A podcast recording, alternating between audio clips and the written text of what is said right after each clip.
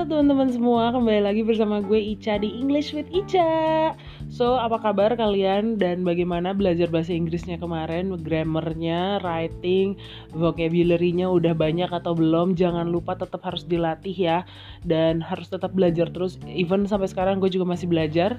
Dan di episode kali ini gue akan ngebahas tentang poin selanjutnya, poin keempat dari tujuh poin dalam tahap-tahap belajar bahasa Inggris, yaitu reading atau yang artinya adalah membaca.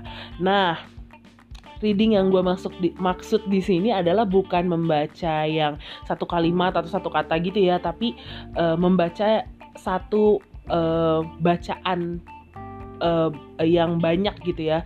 Jadi bagaimana caranya kita memahami satu bacaan dan bisa mengambil kesimpulan dari bacaan tersebut. Nah, jujur aja sih sebenarnya reading ini tuh bukan salah satu bukan salah satu uh, topik uh, ya favorit gue sebenarnya. Karena gue pun sampai sekarang masih belajar untuk uh, bisa memahami dan mengambil kesimpulan dari bacaan-bacaan tertentu gitu ya. Um, contohnya bacaan-bacaan yang mungkin agak sedikit berat sih kayak misalnya untuk uh, penelitian dan sebagainya gitu. Tapi gimana sih caranya belajar untuk membiasakan atau melatih supaya kita tuh terbiasa gitu dengan bacaan-bacaan bahasa Inggris.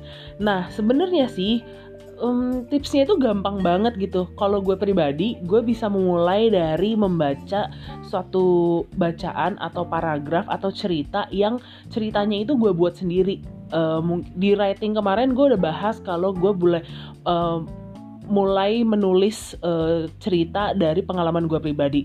Nah dari situ gue membiasakan diri untuk membacanya juga gitu ya. Jadi untuk membiasakan juga aja gitu untuk membaca paragraf-paragraf atau cerita-cerita dalam bahasa Inggris. Dan selanjutnya gue juga belajar dari kayak novel-novel bergambar atau dari uh, cerita-cerita buku cerita bergambar kayak gitu. Itu kan sebenarnya udah termasuk uh, bacaan juga ya walaupun tidak terlalu oh apa namanya tidak terlalu rumit gitu ya. Dan bisa kita bisa belajar mulai untuk ngambil kesimpulan oh dari paragraf ini tuh maksudnya apa sih? kayak gitu Nah, dulu gue juga pernah. Jadi uh, salah satu cara gue belajarnya adalah uh, ada satu buku. Kalau nggak salah tuh terbitan Gramedia. Saya ingat gue ini kalau nggak salah gue dibelinya itu pas zaman zaman SD deh ya. Jadi ada satu buku judulnya itu Miss Wiz. Jadi ceritanya si Miss Wiz ini tuh tentang guru. Nah, bukunya ini tuh jadi dia kayak bilingual gitu kayak dua bahasa gitu. Ceritanya sama dan dua bahasanya ini tuh kayak cuman pengertiannya gitu kayak cuman translationnya gitu. Jadi di depannya kalau nggak salah bahasa Inggris di belakangnya itu bahasa Indonesia. Jadi uh, di depannya itu misalnya ada 10 chapter ya. Jadi satu chapter 1 sampai 10 itu pakai bahasa Inggris. Nanti yang di depan di belakangnya itu bagian belakang bab 1 sampai 10 tuh terjemahan bahasa Indonesia nya jadi gue inget banget kalau gue pernah beli buku buku itu uh, dan itu gue kalau misalnya kayak gue gue baca bahasa Inggrisnya dulu dan kalau gue nggak tahu artinya gue tinggal kayak buka yang translation bahasa Indonesia-nya aja gitu. Dan itu ceritanya nggak ribet gitu loh jadi kayak ceritanya fun untuk uh, remaja sih sebenarnya untuk untuk waktu itu gue umur umur SD kelas 5 kelas 6 kelas 1 SMP tuh gue masih baca-baca itu dan untuk melatih gue untuk um, mengerti dan memahami uh, bacaan dalam bahasa Inggris ya.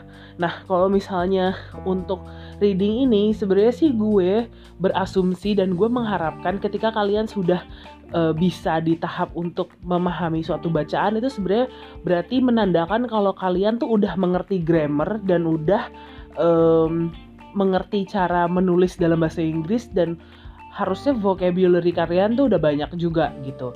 Dan keuntungannya kalau kita bisa mengerti bacaan dalam bahasa Inggris itu banyak banget ya udah pasti.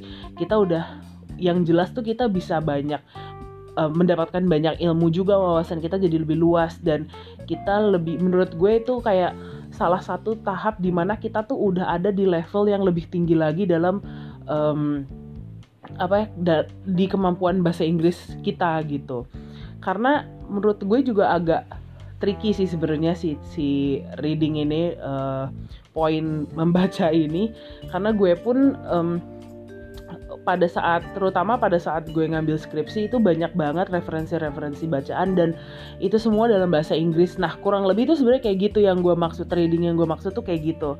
Apalagi kalau misalnya kita ikut tes TOEFL sama tes IELTS ya, yang uh, selain bukan menyebalkan sih yang paling tidak gue sukai adalah selain grammar tuh adalah reading ya. Karena bacaannya banyak banget. Tapi um, kita harus mengerti. Sebenarnya sih nggak sebenarnya nggak sesusah itu. Cuman itu kalau kita terbiasa. Nah makanya gimana cara kita membiasakannya adalah kita mulai dulu dari hal yang simple seperti biasa. Kita mulai dari hal yang simple kayak ya yang tadi baca mulai baca bacaan dari novel atau dari buku cerita bergambar sampai akhirnya kalau kita udah mengerti uh, yang ini udah bisa level selanjutnya udah bisa level selanjutnya udah bisa baru deh kita misalnya coba untuk baca dari majalah atau misalnya coba baca koran dalam bahasa Inggris atau misalnya coba baca artikel-artikel gitu dalam bahasa Inggris. Nah kalau kita udah ada di level itu berarti kita tuh udah lolos di uh, poin-poin yang sebelumnya. Nah sebenarnya simple aja sih di uh, episode tentang reading ini. Karena uh, gue yakin kalau kalian udah bisa ini berarti seperti yang gue barusan bilang kalau kalian berarti sudah mengerti poin-poin dan tahap-tahap sebelumnya harusnya kalian udah expert. Dan keuntungannya kalau kita bisa reading salah satunya adalah kita punya banyak vocabulary dan itu lebih baik memper, memperkaya um, topik bahasan memperkaya kosakata kita ketika kita uh, belajar untuk berbicara dalam bahasa Inggris dan berkomunikasi dalam bahasa Inggris.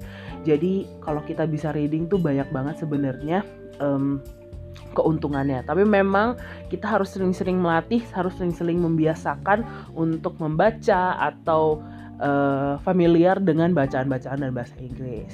Gitu deh, simple aja kan episode kali ini. Uh, jangan uh, lupa untuk di share siapa tahu ada yang butuh dari uh, episode kali ini tips and tricksnya um, Terima kasih sudah mendengarkan episode kali ini. Semoga kalian tetap semangat, semoga kalian tidak berhenti belajar, dan semoga kalian tetap termotivasi untuk belajar dan berkomunikasi dalam bahasa Inggris dengan baik dan benar. Uh, sampai jumpa di episode yang selanjutnya. Um, terima kasih banyak sekali lagi dan see you on the next episode. Bye bye.